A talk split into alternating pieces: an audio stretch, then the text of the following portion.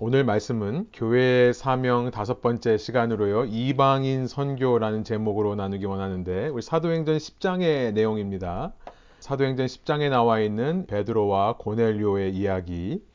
오늘 우리가 함께 읽을 것은 44절부터 48절까지의 다섯 절만 함께 한 목소리로 읽어보도록 하겠습니다. 사도행전 10장 44절에서 48절까지의 말씀.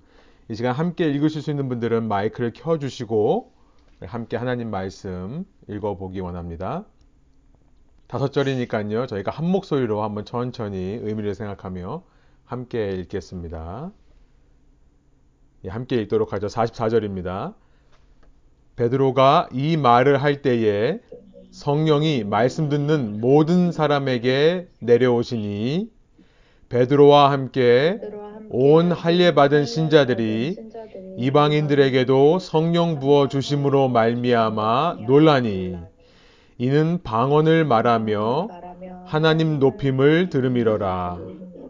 이에 베드로가 이르되 이 사람들이 우리와 같이 성령을 받았으니 누가 능히 물로 세례 베품을 금하리오 하고 명하여 예수 그리스도의 이름으로 세례를 베풀라 하니라. 그들이 베드로에게 며칠 더 머물기를 청하니라. 아멘. 예, 뮤트 해주시고 우리 함께 말씀 나누도록 하겠습니다. 스테반의 순교로 인해 이 교회가 흩어집니다. 아, 그런데 이 위기를 기회 삼아 하나님 나라의 통치는 확장되고 하나님의 복음은 전파를 이루는 전진을 이루게 됩니다. 우리는 지난 시간 빌립이라고 하는 한 성도의 사역을 살펴보면서 그 한 성도가 예수님을 닮은 모습으로 사역함을 통해 주님의 통치가 사마리아에까지 확장되는 것을 보았고요. 또 이티오피아 네시에게까지 복음을 전하는 이 유동적이고 창의적인 사역을 하는 것을 보았습니다. 이것이 성도 사역의 능력이라고 했습니다. 그리고 성도가 사역하는 그곳에는 기쁨이 넘쳐 흘렀다는 것을 사도행전 8장을 통해 확인했었습니다. 이 말씀을 읽으면서 어, 목회자의 역할은 무엇인가 라는 생각이 들었습니다. 목회자는 꼭 있어야 하는 것일까요? 이렇게 성도들이 사역하는 환경 가운데서 목회자는 교회를 이루는데 어떤 필요와 역할을 하게 되는 것입니까? 라는 질문이 생길 수 있는 것입니다. 바로 오늘 우리가 이어서 살펴보고자 하는 이 가스페 프로젝트 신약 4권의 여섯 번째 챕터가 바로 사도행전 10장의 그 목회자가 존재하는 이유에 대해 답을 준다라고 할 수 있겠는데요. 사도행전 9장 32절부터 사도행전 11장 18절까지 다시 사도 베드로의 행적이 기록되고 있습니다. 사도 베드로 예수님의 수제자이자 열두 사도들 중에 대표죠. 초대 교회의 반석과 같았던 그 베드로의 기록을 통해 우리는 목회자의 역할과 필요가 무엇인지에 대해 그 질문의 답을 살펴볼 수 있을 것입니다. 사도행전 9장 32절부터 한동안 등장하지 않았던 사도 베드로가 다시 사도행전의 주인공으로 어, 나오게 되는데요. 사도 베드로는 이전에 보였던 모습과 달리 더 이상 예루살렘에 머물러 있지 않은 모습으로 9장 32절 등장합니다. 9장 32절 세 번역으로 제가 읽습니다. 베드로는 사방을 두루, 다니다, 두루 다니다가 루따에 내려가서 거기에 사는 성도들도 방문하였다. 우리가 살펴본 대로 역사상 첫 교회는 예루살렘에 세워졌습니다. 사도행전 2장의 말씀이었어요. 성령께서 오순절 예루살렘에 모였던 그 제자들 위해 임하신 겁니다. 사도 베드로는 초대 교회의 지도자로서 그 초대 교회를 담당해야 할 책임이 있던 목회자였습니다. 그래서 스데반으로 인해 이 교회에 박해가 일어나 성도들이 예루살렘으로부터 유대와 사마리아로 다 흩어질 때에도 사도들은 베드로를 포함한 요한을 포함한 사도들은 예루살렘 교회를 지켰던 것입니다. 사도행전 8장 1절에 나와 있던 기록이었죠. 그런데 9장 32절에서 베드로는 더 이상 예루살렘에 머물지 않았다는 것을 기록하고 있고 사방으로 다녔다. 전국 각지를 돌아다녔다라는 의미가 됩니다. 이렇게 예루살렘에 있지 않고 돌아다닌 이유가 무엇일까요? 그 이유를 앞서 31절에 이렇게 말씀하고 있습니다. 그러는 동안에 이 그러는 동안에는 우리가 저희가 이제 다음에 살펴볼 건데요. 사울이라는 사람이 회심하는 것을 말합니다. 어, 그러는 동안에 교회는 유대와 갈릴리와 사마리아 온 지역에 걸쳐서 평화를 누리면서 튼튼히 서갔고 주님을 두려워하는 마음과 성령의 위로로 정진해서 그 수가 점점 늘어났다. 곧 흩어진 성도들이 유대와 갈릴리와 사마리아 지역에 가서 복음을 전했고 그 결과 그 성도들의 사역으로 인해 그곳에 교회가 생겨나게 된 것입니다.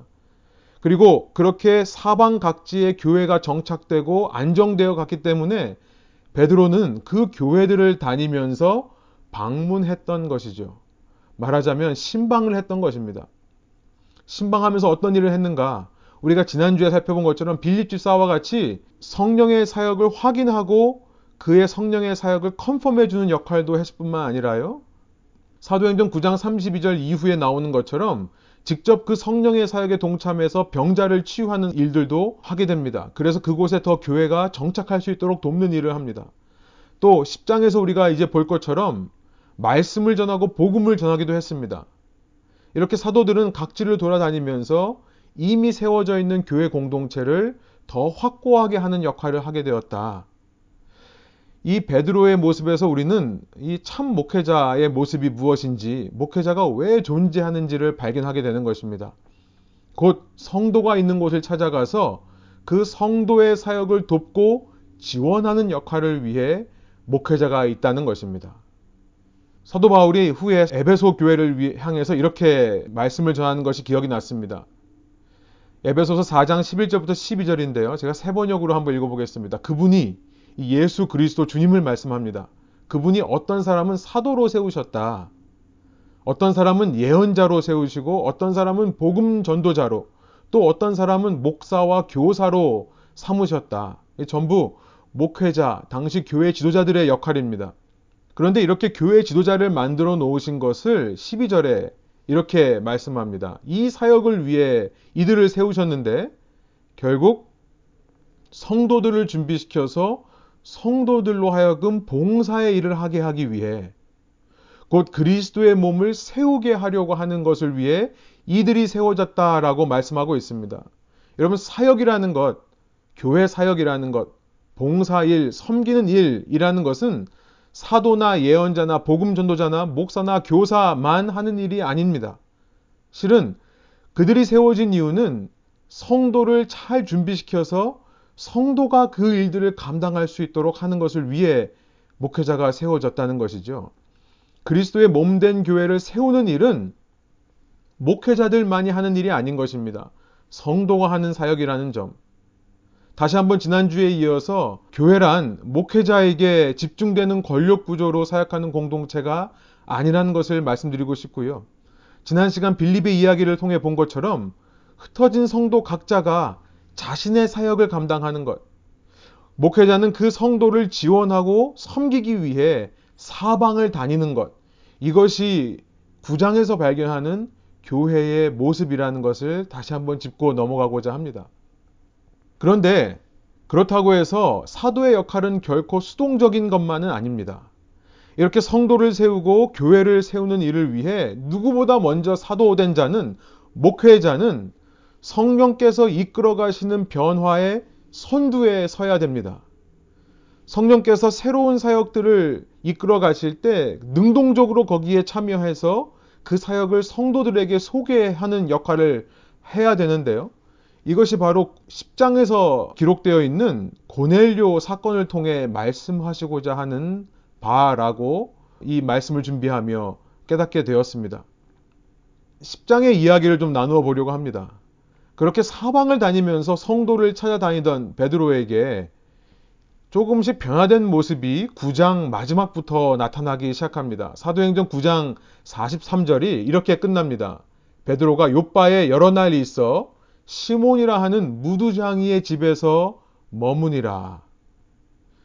요바라는 곳에서 다비다라는 여인을 살린 베드로는요. 많은 사람이 그 사건을 통해 예수님을 믿게 되는 일들을 보고 그 요바라는 곳에 머물러 여러 날 있게 됩니다. 여행을 하다 보면 어쩔 수 없이 내가 가고자 하는 집에만 머무는 게 아니라 나를 초대해 주는 사람의 집에 가서 거하게 되죠. 놀랍게도 이 요빠라는 해안 도시인데요. 이 요빠라는 도시에서 베드로에게 숙식을 제공했던 사람은 시몬이라는 이름의 아마도 유대인 이름일 것 같습니다. 시몬이라는 이름의 무두장이다라고 되어 있습니다. A tanner라고 되어 있는데요. 영어로는요. 쉽게 말하면 가죽 공예사입니다. 가죽공이에요. 짐승의 가죽을 벗겨서 그 가죽을 단단하게 경화 붙여서 가공하는 사람을 이 tanner, 무두장이라고 합니다. 이것이 놀라운 이유가 있습니다. 당시 유대인들에게 죽은 짐승의 가죽을 다루는 일은 그 자체로 부정한 일이었기 때문에 그렇습니다. 초기 기독교인들은 유대인이었습니다. 유대인들은 정말 잘하는 것이 하나 있는데요. 어떤 것을 보면서 이것이 정한 것이다, 부정한 것이다를 철저하게 구별하고 구분 짓는 일은 너무나 잘했습니다. ceremonially clean and ceremonially unclean. 그러니까 더럽고 깨끗한 개념이 아니라 의식적으로 하나님께 나아갈 때 깨끗한 것인가 깨끗하지 않은 것인가 율법이라는 하나님의 법이라는 기준을 가지고 그들은 철저하게 정한 것과 부정한 것을 잘 구별했던 사람들이었습니다. 그런데 예수 그리스도로 인해 그 예전 시대는 갔습니다. 이제 새로운 시대가 왔습니다. 주님의 이 복음서의 기록을 보면 예수님께서 무슨 일을 행하실 때마다 끊임없이 제자들에게 이 점을 알려주려 하신 것 같습니다. 예수 그리스도 안에서는 정한 것과 부정한 것을 나누는 것이 더 이상 아무런 의미가 없다라는 사실이에요. 그렇죠. 예수님은 한센병 걸린 사람들도 얼마든지 만지셨습니다. 죽은 사람도 손을 잡고 일으키셨습니다. 이 혈루병, 몸에서 피가 나는 여인도 그것을 일부러, 이 옷을 만지신 것을 일부러 사람들한테 공개하셨던 것이죠. 예수 그리스도 안에서는 이 정한 것과 부정한 것을 구별짓는 것이 전혀 의미가 없더라. 이 사실을 알리고 이런 생각의 전환을 가져오기 위해서는 교회 지도자였던 초대교회 반석이었던 사도 베드로가 먼저 선두에 서서 그가 먼저 변함을 통해 가능했던 것입니다.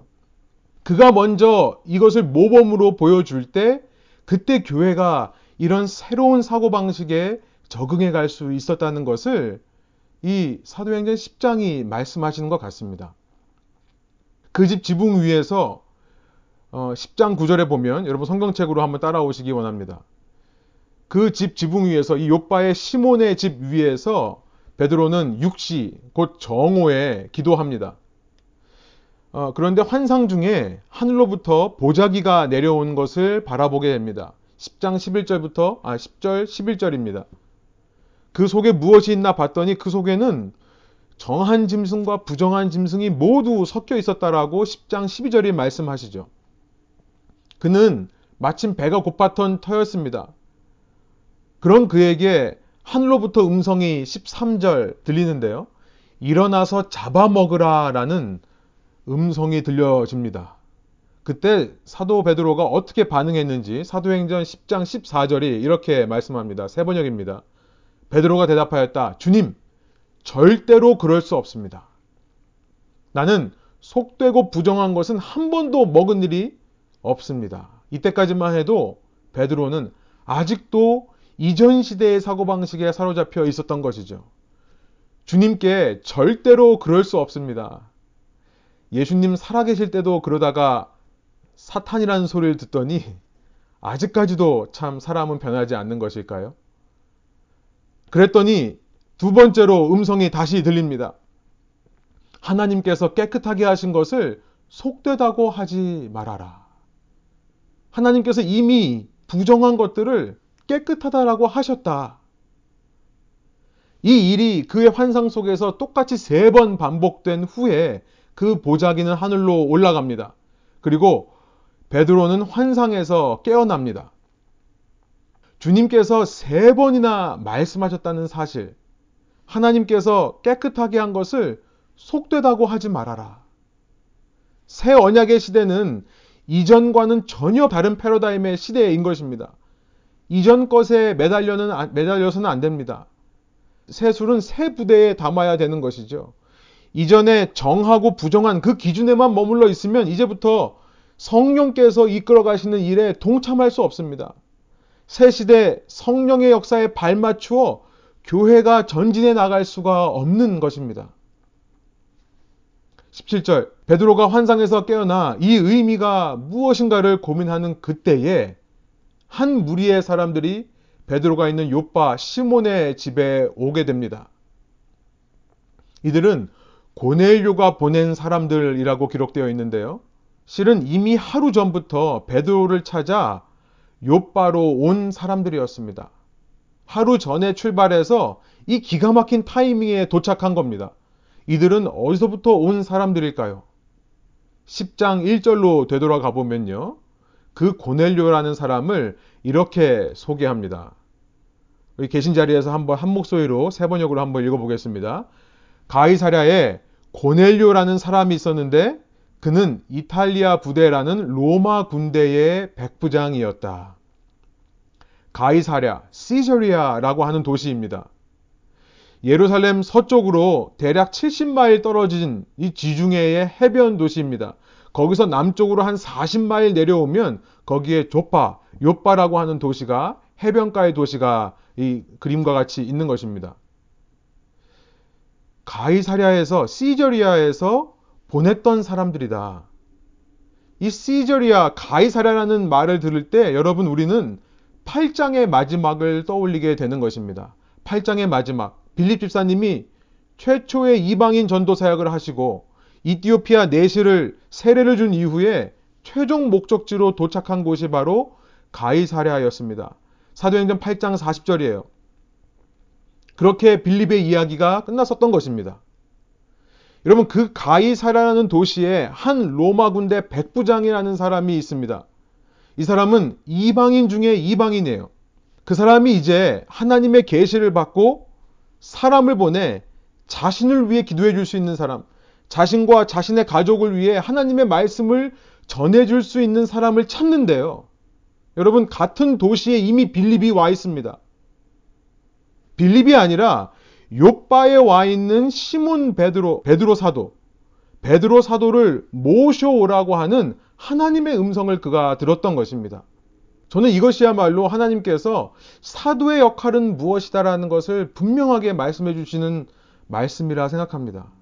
이전과 같이 정하고 부정한 것을 따지던 인식의 틀 속에서는 고넬료와 같은 이방인들은 전도될 수 없었습니다.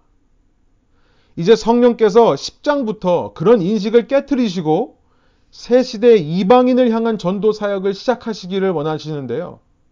그때 그 시작을 사도 베드로를 통해 시작하셨다는 사실. 패러다임 시프트. 인식의 변화에 앞장서서 가장 먼저 성령의 변화를 깨닫고 그 흐름에 편승되어 성도들을 인도할 수 있는 것은 한 성도 개인이 감당할 일이 아니라 사도를 통해 일어나는 일이기 때문이라는 것입니다. 그 한 사도가 이것을 컨펌할 때 모든 교회가 함께 그 방향으로 갈 수 있다는 것이죠. 성령님은 하필이면 베드로를 그 무드장이의 집에 머물게 하시면서 그 부정한 것으로 가득한 곳에 머물게 하시면서 부정한 것을 잡아먹으라 하는 이 환상을 보게 하신 이유 바로 이 베드로를 통해 이 새로운 이방인 전도 선교의 시대를 열어가기 위함이었다는 것입니다. 이 가이사랴라고 하는 이 해변가의 도시는요, 우리 방금 지도에서 봤습니다만, 실은 주전 9년에 이 헤롯 대왕에 의해서 어, 이름이 바뀐 도시입니다. 이 헤롯 대왕은요, 당시 로마 황제였던 시저 어거스투스, 어, 아우구스투스 황제의 이름을 따서 시저라는 이름으로 이 도시를 짓게 이름을 하게 됩니다. 이 도시는 원래부터 거대한 항구 도시였습니다. 이것을 시저리아라고 명명하면서 이 일대 로마령 유대 팔레스타인 지역의 수도가 된 것이 바로 가이사랴입니다. 이곳이 바로 수도예요. 헤롯은 유대 팔레스타인의 이 도시를 세우면서 다른 그리스 로마권의 도시들과 같은 형태로 이 도시를 지었습니다. 개편을 했어요. 당시 어느 그리스 로마 도시를 가도 그 도시에는 항상 신전이라는 것이 있죠. 신전을 뒤에 배경으로 그 도시가 지어지는데요. 여러분 가이사랴의 신전은 그리스 신화에 나오는 신들을 섬기던 템플이 아니라요. 가이사, 시저를 섬기던 신전으로 세워놨습니다. 비록 그리스와 로마로부터는 멀리 떨어져 있는 해안의 도시지만, 지중해 해안의 도시지만, 다른 어떤 도시들보다 우리는 황제를 더 사랑합니다. 황제를 더 예배합니다라는 메시지를 외치는 도시였던 거예요. 그 황제의 관심과 사랑을 독차지하고 싶어서 그 황제를 신으로 섬기는 도시를 만들었던 것입니다. 그래서 유대인들은 이 도시를 미워했습니다. 이 도시를 가리켜서 에돔의 딸이라고 불렀는데요. 이 헤롯 대왕이 에돔의 후예입니다. 그래서 그 헤롯이 세운 이 도시를 The Daughter of Edom이라고 부르면서 에돔의 딸이라고 부르면서 증오했고요. 그래서 이 도시에는 유대인들이 상대적으로 많이 살지를 않았습니다. 이방인들이 절대적으로 말았던 당시 도시의 중의 도시, 수도였습니다. 여러분, 이런 도시 속에 살면서 로마 군대의 백부장으로 살아간다? 그 자체가 고넬료라고 하는 사람은 시저를 신으로 섬기는 사람이었다는 것을 알게 되는 것입니다. 그런데 그가 하나님을 두려워하는 사람이었다라고 이절에 말씀하고 있습니다. 그는 경건한 사람으로 온 가족과 더불어 하나님을 두려워하였다. 여러분 이 2절에 하나님을 두려워하였다라는 말은요. 그가 유대인의 하나님에 대해 열린 마음이 있었다라는 뜻으로 해석해야 하겠습니다. 당시 그리스 로마는 다신론을 믿었습니다. 많은 신들이 있었고 시저도 그 신들 중에 하나, 그 신의 아들 중에 하나로서 신격인 대우를 받았던 것이 그리스 로마 문화권이었습니다. 그런 이 로마의 백부장이 유대의 하나님도 경배하고 그 유대의 하나님께도 기도하는 사람이었다라는 말이 2절의 의미입니다. 당시 유대인들에게 어, 이 2절과 또 22절에 가서 보시면 이 하나님을 경외하는 자라는 표현이 사용됩니다. God fearer라는 말이 사용되는데요. 이 하나님을 경외하는 자라는 말은 지난 시간 제가 말씀드린 입교자, proselyte라는 말과는 구별되는 명칭이었습니다. 입교자는 말씀드린 대로 이방인 중에서 하나님만을 섬기겠다라는 고백을 하고 할례를 받고 세례를 받고 제사를 드리며 유대교에 입교한 사람들을 가리켜서 입교자라고 말합니다. 만일 고넬료가 참으로 하나님만을 믿는 자였다면 그는 입교자가 되었을 것입니다. 그런데 이방인들 중에 하나님은 인정하지만 하나님만 섬기지 않는 자들을 가리켜서 God fearer, 하나님을 경외하는 자라고 불렀던 것입니다. 그는 백부장이라는 자기의 위치 때문에 하나님만을 섬길 수는 없었습니다. 다만 유대인의 신을 존중해서 유대 백성에게 많은 유익을 주긴 했지만 하나님만 섬기는 자는 아니었던 것입니다. 유대인의 관점에서 고넬료라고 하는 사람은 너무나 고마운 사람이었지만 그는 구원받지는 못하는 사람이었다는 말입니다. 유대인의 관점에서 고넬료는 여전히 이방인이고요. 부정한 중에 거하는 사람이었던 것입니다. 먹는 식재료만으로도 유대인과 이방인 사이에는 넘을 수 없는 벽이 있었습니다. 그랬기에 그런 유대인의 사고방식을 뒤바꾸기 위해 베드로에게 먼저 환상이 세 번이나 임하여 정확히 말하면 환상이 임하여 세 번 말씀하신 거죠. 하나님이 깨끗하게 하신 것을 속되다 하지 말라. 라는 말씀을 세 번이나 하나님께서 이미 하신 것입니다. 그런 환상이 아니었다면 아무리 베드로라 하더라도 고넬료를 찾아가지 않았을 것입니다. 그러나 베드로는 성령의 말씀에 순종합니다. 그래서 당시 이방인들의 도시, 이방인의 도시 중에 도시였던 가이사랴, 그 이방인 중에 이방인이었던 고넬료의 집에 들어가는 것이 금기되어 있던 그 유대교 관습을 깨고 그를 찾아가 말씀을 전하는 것입니다. 당시 그 불법이라고 생각했던 일을 베드로가 하게 되는 장면. 그가 입을 열어 말씀합니다.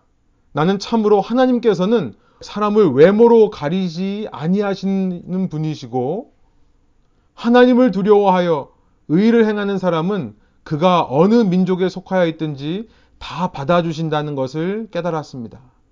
하나님은 사람의 선입견이나 편견에 따라 역사하시는 분이 아니다. 차별 없이 대하시는 하나님.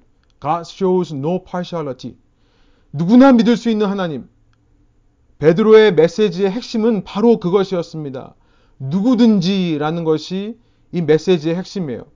고넬료와 그 집 사람 앞에서 설교를 하면서 이렇게 마무리를 합니다. 사도행전 10장 43절. 이 예수를 두고 모든 예언자가 증언하기를 그를 믿는 사람은 누구든지 그의 이름으로 죄 사함을 받는다고 하였습니다. 여러분 지금 우리 입장에서는 너무나 당연한 말이지만요. 과연 베드로가 이 말을 그 시대에 이방인 앞에서 자신 있게 당연하게 말할 수 있었겠는가? 성령의 인도하심과 감동이 아니고서는 할 수 없는 말을 지금 하고 있는 겁니다. 했다가 뒷감당이 안 될 수 있는 말을 하는 거죠. 그런데 이 말씀을 듣고 고넬료와 그의 식구는 예수님을 그 마음에 받아들입니다. 그때 교회 역사에서 가장 놀라운 사건, 가장 은혜로운 사건이 일어납니다. 먼저 우리가 읽은 44절부터 46절입니다. 우리 다시 한번 한 목소리로 한번 읽어보겠습니다. 베드로가 이 말을 할 때에 성령이 말씀 듣는 모든 사람에게 내려오시니 베드로와 함께 온 할례 받은 신자들이 이방인들에게도 성령 부어 주심으로 말미암아 놀라니 이는 방언을 말하며 하나님 높임을 들음이러라. 여기서 말하는 성령이라는 단어는 정관사 더가 붙은 성령 하나님을 가리킵니다. 이 말을 듣고 누구든지라는 말에 내 자신을 포함시킬 수 있는 모든 사람은 유대인이건 이방인이건 동일하게 성령께서 임재하시더라라는 사건이에요. 성령께서 임재하셔서 놀랍습니다. 예수님의 제자들에게 오순절날 일어났던 일이 이 이방인들에게 동일하게 나타나는 것을 베드로가 보게 되는 것입니다. 방언으로 말하고 하나님을 높이는 모습을 바라보게 됩니다. 이때 이때 교회 역사상 가장 놀랍고 은혜로운 사건이 이제 일어나게 되는 것입니다. 47절 제가 읽어보겠습니다. 이에 베드로가 이르되 이 사람이 우리와 같이 성령을 받았으니 누가 능히 물로 세례 베품을 금하리오 하고 명하여 예수 그리스도의 이름으로 세례를 베풀라 하니라. 여러분 베드로가 지금 무엇을 하고 있습니까? 당시 이방인에게 입교하는 절차 없이 바로 세례를 주는 일을 행하는 것입니다. 당시 지배적인 생각은 예수님의 제자가 되기 위해서는 먼저 유대인이 되어야 된다라는 생각이 이 교회 안에 지배적인 사고방식이었습니다. 초기 기독교인들은 전부 유대인들이었습니다. 예수님도 유대인이었고 예수님의 열두 사도들도 전부 유대인이었기 때문에 유대인이 되지 않고서는 유대인의 메시아로 오신 그 그리스도를 받아들일 수 없다라고 생각했던 것입니다. 그래서 예수를 믿기 위해 이방인들이 유대인이 먼저 되는 입교 의식을 먼저 교회에서 치렀던 것입니다. 입교하기 위해 먼저 할례가 필요하다고 했습니다. 그리고 나서 세례를 받습니다. 세례를 받고 나서 성, 예루살렘 성전에 올라가 제사를 드리는 겁니다. 그런데 베드로 사도가요. 역사상 처음으로 오늘 본문에서 오늘 47절 48절에서 이 패러다임을 없애는 겁니다. 물론 지난 시간 나눈 대로 빌립 집사님이 이런 유연하고 창조적인 사역을 먼저 이티오피아 내시아에 했습니다만 교회 역사 속에서 공식적으로 이전까지의 불법이 합법으로 바뀐 것은 베드로 사도를 통해서 가능한 일이었다는 것을 10장이 말씀하는 겁니다. 아니나 다를까 이 베드로 사도의 이 행동은 당시 흩어진 교회들에게 엄청난 파장을 일으켰습니다. 11장에 넘어가 보면 사도들과 동료 사도들도 놀랍니다. 유대에 있던 신도들, 이방 사람들도 이들이 어, 들은 소식은 이방 사람들도 하나님의 말씀을 받아들였다는 소식을 듣는데요. 그래서 베드로를 비난합니다. 이들이 얼마나 예수님을 믿었지만 이전 사고방식에 사로잡혀 있는지를 단적으로 드러내는 거죠. 베드로가 예루살렘에 돌아와서 보고를 하려고 하자 할례를 받은 사람들이 무슨 말입니까? 유대인들, 기독교인들을 말하는 겁니다. 당시 기독교인들이 비난을 했다는 겁니다. 당신은 할례를 받지 않은 사람의 집에 들어가서 그들과 함께 음식을 먹은 사람이요 하고 그를 비난하는 장면을 보게 되는 것입니다. 그러나 베드로는요 사도로서 이 모든 일을 처음부터 자세히 설명해 줍니다. 그리고 나서 마지막에 성령께서 이 이방인에게 임했다는 것을 내가 보았노라고 증언해 줍니다. 사도행전 11장 18, 17절 18절이에요. 그러므로 하나님께서는 우리가 주 예수 그리스도를 믿을 때에 우리에게 주신 것과 같은 선물을 그들에게 주셨는데 내가 누구이기에 감히 하나님을 거역할 수 있겠습니까? 이 말을 듣고 그들은 잠잠하였다. 그들은 하나님께 영광을 돌리고 이제 하나님께서는 이방 사람들에게도 회개하여 생명에 이르는 길을 열어주셨다 하고 말하였다. 이렇게 기록이 되어 있는 겁니다. 이제 우리가 살펴보겠습니다만 이 사도행전 11장 18절을 계기로 이제 교회는 달라지기 시작합니다. 교회 안에 이방인들도 회개하기만 하면 구원을 받는다는 이전에 없던 새로운 패러다임이 자리 잡기 시작하는 겁니다. 이 사도 베드로의 이 사건 이후에 이제 11장의 후반부에 보면 최초로 이방인 지역에 안디옥 교회가 세워지는 것을 그리고 있습니다. 어떻게 이방인 지역에 이방인들이 있는 곳에 안디옥 교회가 그것도 사도를 통해 세워진 것이 아니라 성도 몇 사람을 통해 세워질 수 있습니까? 베드로 사도가 그런 패러다임을 깨어 부셨기 때문에 그렇습니다. 정환과 부정한 것으로 나누던 이전 패러다임. 여러분 이 안디옥 교회가 세워지고요. 이 안디옥 교회에서 본격적으로 이방인들을 위한 선교가 시작되는데 그를 위해 세워진 사람이 이제 우리가 살펴볼 바나바와 바울이라는 사람들입니다. 저는 이 말씀을 생각하면서 이 베드로의 사역은 여기서 끝이 나지만요. 저는 이런 생각을 해보게 됩니다. 여러분, 이방인의 선교란 분명 고난 그 자체다라는 생각이 듭니다. 이것은 교회의 어마어마한 희생을 의미합니다. 이제 우리는 교회, 초기 교회 내에 지독했던 그 갈등들에 대해 알게 될 것입니다. 교회 내에 유대교에 입교하지 않고 믿은 이방인들로 인해 유대인들이 시험 드는 일들이 계속해서 발생이 되고요. 결국은 예루살렘 첫 공회를 소집하여 사도행전 15장에 가면 그 공회를 소집하여 해결해야만 했던 그러나 그것만으로도 완전히 가라앉지 않은 분쟁의 역사를 우리는 보게 됩니다. 여러분, 유대인들만 계속 믿었다면 이런 분쟁, 이런 고난 필요 없었을 것입니다. 그런데 하나님은 이방인 선교라고 하는 주님의 사역을 위해 교회가 이런 분쟁에 휘말리는 것을 때로 허락하시기도 한다는 사실이에요. 여러분, 고넬료는 어땠을까요? 고넬료가 이렇게 회심하고 나서 그가 이제부터 얼마나 고난스러운 삶을 살았을까 생각해 보지 않을 수 없습니다.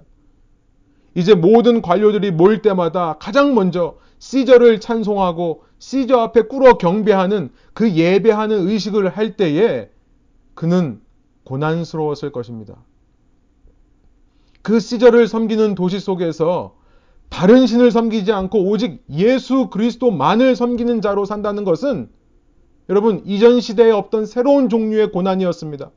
이전 유대인 크리스천들이 겪어보지도 못하고 상상도 못할 전혀 새로운 고난과 도전이 그 도시의 삶 속에서 일어나기 시작하는 것입니다.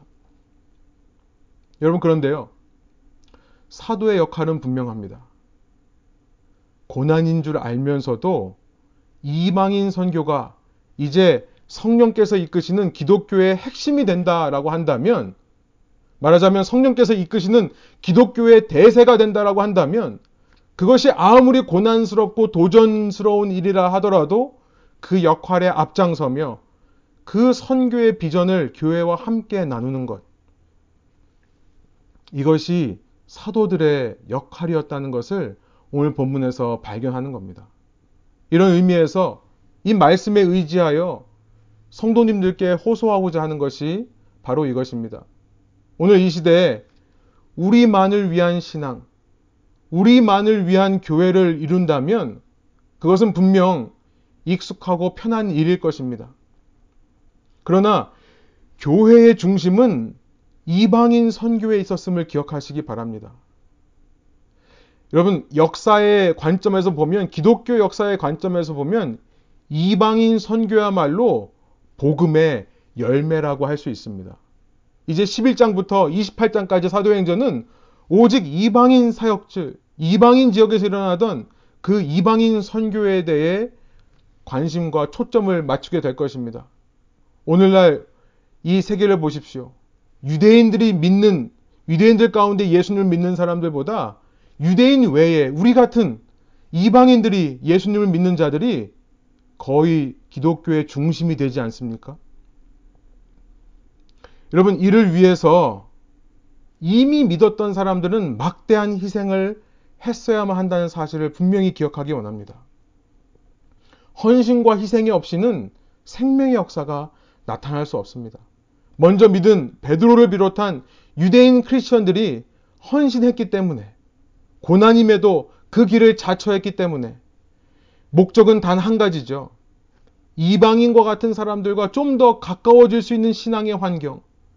이 시대에 고난스럽지만 분명한 목적을 가지고 믿는 자들이 희생하고 헌신하는 그런 신앙의 풍토를 만들기 위해 그 목적으로 그 길을 달려가는 것입니다. 설교를 마무리하면서 부족한 제 이야기를 잠깐 또 나누겠습니다. 이번 사도행전 이야기를 하면서 자꾸 제 얘기를 해서 조금 저도 많이 불편하고 불편하실 분들도 있을 것 같은데요. 제 아내도 좀 이제 그만 자기 얘기하라고 좀 말씀하시던데 지난 어, 팬데믹 이후에 제가 머리가 많이 빠졌다고 말씀드렸는데요. 실은 사실은 좀 더제 어, 삶에는 어려움들이 있었습니다. 여러분 부족한 이야기 좀 이해해 주시고 긍휼한 마음으로 들어주시기 원합니다. 3월, 4월 지나면서 여름이 지나고 교회는 어, 그 시기에 우리 수정 예산안도 하면서 할 수 있는 일들을 많이 찾아봤습니다만 제 개인적으로는 참 많이 힘들었던 시간들이 있었습니다. 물론 제가 여러분들을 만나며 신방했던 것이 이 제가 힘들리지 않는 힘들어도 극복해낼 수 있는 신앙의 원천이었던 것 같습니다. 제 아내가 어, 신방만 갔다 오면 얼굴이 살아서 온다라고 할 정도였습니다. 그런데 이렇게 평소에 집에 이렇게 앉아 있으면 어, 제가 호흡 곤란 증세가 있었습니다. 숨을 잘 쉬지를 못했어요. 어, 울면서 참 그 시간이 지나가게 해달라고 많이 기도했던 것 같습니다. 근데 어, 저는 제가 여러분에게 나눴던 이 교회에 대한 비전, 소명을 생각하고 한 몇 개월 지나면서 어느 순간 기도하면서 이런 것들이 제 속에서 다 이해가 되고 어, 이것이 하나님께서 지금 우리 교회에 원하시는 사역이라는 것을 깨닫고 제 아내에게 먼저 이런 얘기를 했을 때 여러분 놀랍게도 그때부터 그런 증세들이 많이 사라진 것 같습니다. 아마 여러분 중에서도 팬데믹을 겪으면서 그런 어려움을 겪으신 분들이 있었, 으리라 믿는데요. 예, 심장이 너무 빨리 뛰고 어, 이게 안절부절해지고 심지어 이제 숨을 못 쉬게 되는 어, 이런 일들이 계속 몇 개월 동안 반복되다가 어, 이렇게 교회 방향성을 정하고 나니까 어, 사라지는 것을 느꼈습니다. 그 길을 가자고 하는 것은 저에게도 고난입니다. 왜 사서 고생하느냐라고 제 아내가 늘 묻습니다. 왜 일부러 고난을 자처하냐고 생각을 해요. 그런데 목적은 단 하나입니다. 정말 이 이방인들에게 다가갈 수 있는 신앙의 환경을 만들어 봤으면 하는 것이죠. 이전에 우리의 모습으로 돌아가는 것은 너무나 쉽습니다. 그런데 어, 성령께서 이끄시는 것은 새로운 시대를 위한 새로운 사역에 동참할 것을 말씀하시는 것 같습니다. 이것에 동참할 때 우리는 비록 고난당하고 우리는 힘든 것들이 분명히 있, 겠지만 이 사도 베드로를 비롯한 초기 유대인들 기독교인들이 이 일에 헌신했을 때 이방인의 선교를 위해 자신들의 생각을 바꾸어서 이제부터는 이방인들도 회개하기만 하면 생명에 이르는 길을 참여할 수 있다 라고 선포했었을 때 그것이 이방인 선교가 기독교의 주류가 되어버린 것처럼 오늘 우리가 이방인들을 위해 교회에 있지 않은 사람, 교회 밖에 있는 사람을 위해 이렇게 함께 모으고 갈등하며 고민하는 것이 훗날 저희가 알지 못하는 혹은 저희가 깨달을 수 있는 주님의 우리를 향하신 어, 신앙의 열매와 그 결과들을 맺어가는 결실들을 맺어가는 중요한 계기가 될 수 있지는 않을까 생각해 보는 것입니다. 엔티 라이시라는 분이 하나님과 팬데믹이라는 책에서 이런 글을 남겼습니다. 예수님을 따른 이들이 로마 제국 관리들에게 사회를 운영하는 다른 방법이 있음을 보여주었듯이 오늘날에도 창의적이고 치유와 회복을 일으키는 교인들의 사역에서 하나님 나라 표적이 나타날 것이다. 이 코비드 19이라고 하는 팬데믹 앞에서 그가 쓴 말입니다. 그는 먼저 교회의 역할은 애통하는 것이다 라고 말합니다. 함께 고난을 당하는 자와 함께 우는 것. 그러나 두 번째로 그 책에서 말하, 말씀하시는 것은 그렇게 울고 그들을 위해 기도해 주는 것만이 아니라 이렇게 말씀하십니다. 상황과 기회는 다양하지만 하나님 나라 백성의 탄식에서부터 새로운 가능성이 나타날 수 있고 나타날 것이다. 그는 기독교의 1차적인 임무는 함께 애통하고 기도하며 여기서 말하는 탄식하는 것. 이것이 1차적인 사명이지만 그렇게 탄식하는 자들에게 분명 창의적이고 치유와 회복을 일으키는 새로운 가능성이 나타날 수 있다라고 말합니다. 그리고 그것이 나타날 것이다라고 선포하고 있습니다.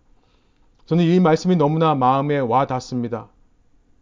정말 우리의 우리 pain point라고 하는 우리의 이 탄식은 우리의 이 애통하는 마음은 무엇인지 오늘 우리가 이방인들을 위한 교회 안에 있지 않은 사람을 위한 진정한 탄식이 있는지를 돌아보기를 원하고요.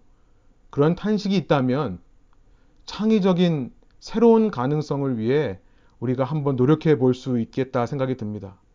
오늘 우리도 성령님의 새로운 이 바람에 편승하는 교회 되기를 원하고요. 이것이 바로 교회의 다섯 번째 소명인 이방인 선교입니다. 함께 기도하시겠습니다. 하나님 이 시간 우리 말씀을 통해 사도 베드로의 역할이 무엇이었는지를 어, 생각해 보게 됩니다. 당시에 수많은 유대인들 기독교인들이 이 정황과 부정함의 논리, 이전 시대의 논리에 갇혀 있었을 때 그는 사도로서 담대하게 어떤 고난과 오해를 받는다 하더라도 이 성령님의 사역을 직접 목격하고 증언하며 교회에 소개한 역할을 하였습니다. 주님, 그때에 이 사도 베드로의 증언으로 말미암아 온 이 땅의 교회가 처음으로 이방인들을 그 공동체에 받아들이는 유대교에 입교하지 않고도 오직 예수님만을 믿은 것으로 구원을 인정하게 되는 이 놀라운 사건이 이루어지게 되었다는 것을 이 시간 기억하기 원합니다. 주님, 이방인을 품는다는 것은 언제나 이미 믿은 자들에게 고난입니다. 이미 믿는 자들에게 고통입니다. 주님, 그러나 그 고난과 고통에 우리가 두려워하지 않고 주님을 생각함으로 성령님의 이끄심에 순종하여 헌신했었을 때 놀라운 결과가 일어났다는 것을 오늘 우리가 증명하는 것이오니 주님, 오늘 우리가 믿기 위해 초대교회로부터 헌신과 희생을 해왔던 수많은 저희의 신앙인들을 생각하고 그들에게 감사하고 그들의 노력을 정말 마음에 새기는 마음으로 오늘 우리는 다음 세대와 이방인들을 위해 어떤 희생을 할 것인가 돌아보고 결단하는 교회 되기를 소원합니다. 우리끼리 익숙하고 편안한 것을 추구하지 않고 이 땅에 믿지 않는 자들을 위해 이 도시에 있는 영혼들을 위해 한 걸음 더 다가, 다가가기 위해 그 형태가 어떤 형태이든 한 걸음 더 전진하는 저희 교회, 이 땅의 교회들, 신자들 될 수 있도록 인도하여 주옵소서. 고난과 희생과 헌신이 요구될 때에 주님을 기억하게 하여 주십시오. 사순절 주님의 고난을 묵상하는 것이 단지 우리의 머릿속에서만 일어나는 지적인 활동이 아니라 그 고난에 스스로 동참하는 우리 육체의 행함과 행동들이 아, 따라오는 수반되는 믿음의 결단이 되게 하여 주시고 주님, 그런 결단을 통해 이 땅에 새로운 어, 주님의 성령의 바람이 불러일으켜서 위기가 기회가 되고 어, 힘든 상황들이 복음 전도의 귀한 타이밍이 될 수 있도록 주님 저희 가운데 역사해 주시고 이 땅에 있는 크리스천들과 제자들에게 주님 역사하여 주옵소서. 그렇게 하실 주님께 감사드리며 예수 그리스도의 이름으로 기도합니다. 아멘.